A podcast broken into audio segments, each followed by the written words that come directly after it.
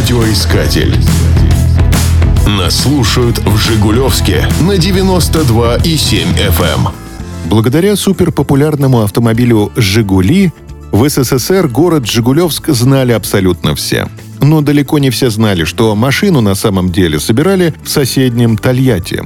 Города буквально примыкают друг к другу. Их разделяет только Волга, а соединяет плотина, по которой проходит Московское шоссе. В 2008 году два города даже решили объединить, но идея повисла в воздухе. Жигулевск остался независимым. Название города пошло от живописных Жигулевских гор, которые окружают его с трех сторон. Во время Азовского похода в этих местах побывал Петр I и велел организовать производство серы. По тем временам сера была стратегическим веществом, поскольку использовалась для производства пороха.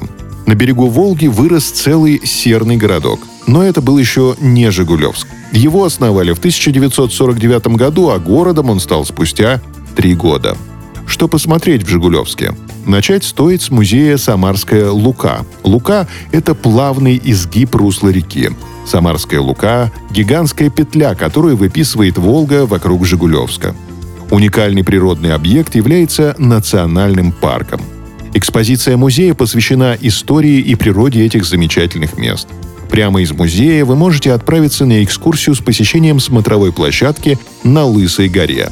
Волга отсюда предстает во всей своей красе.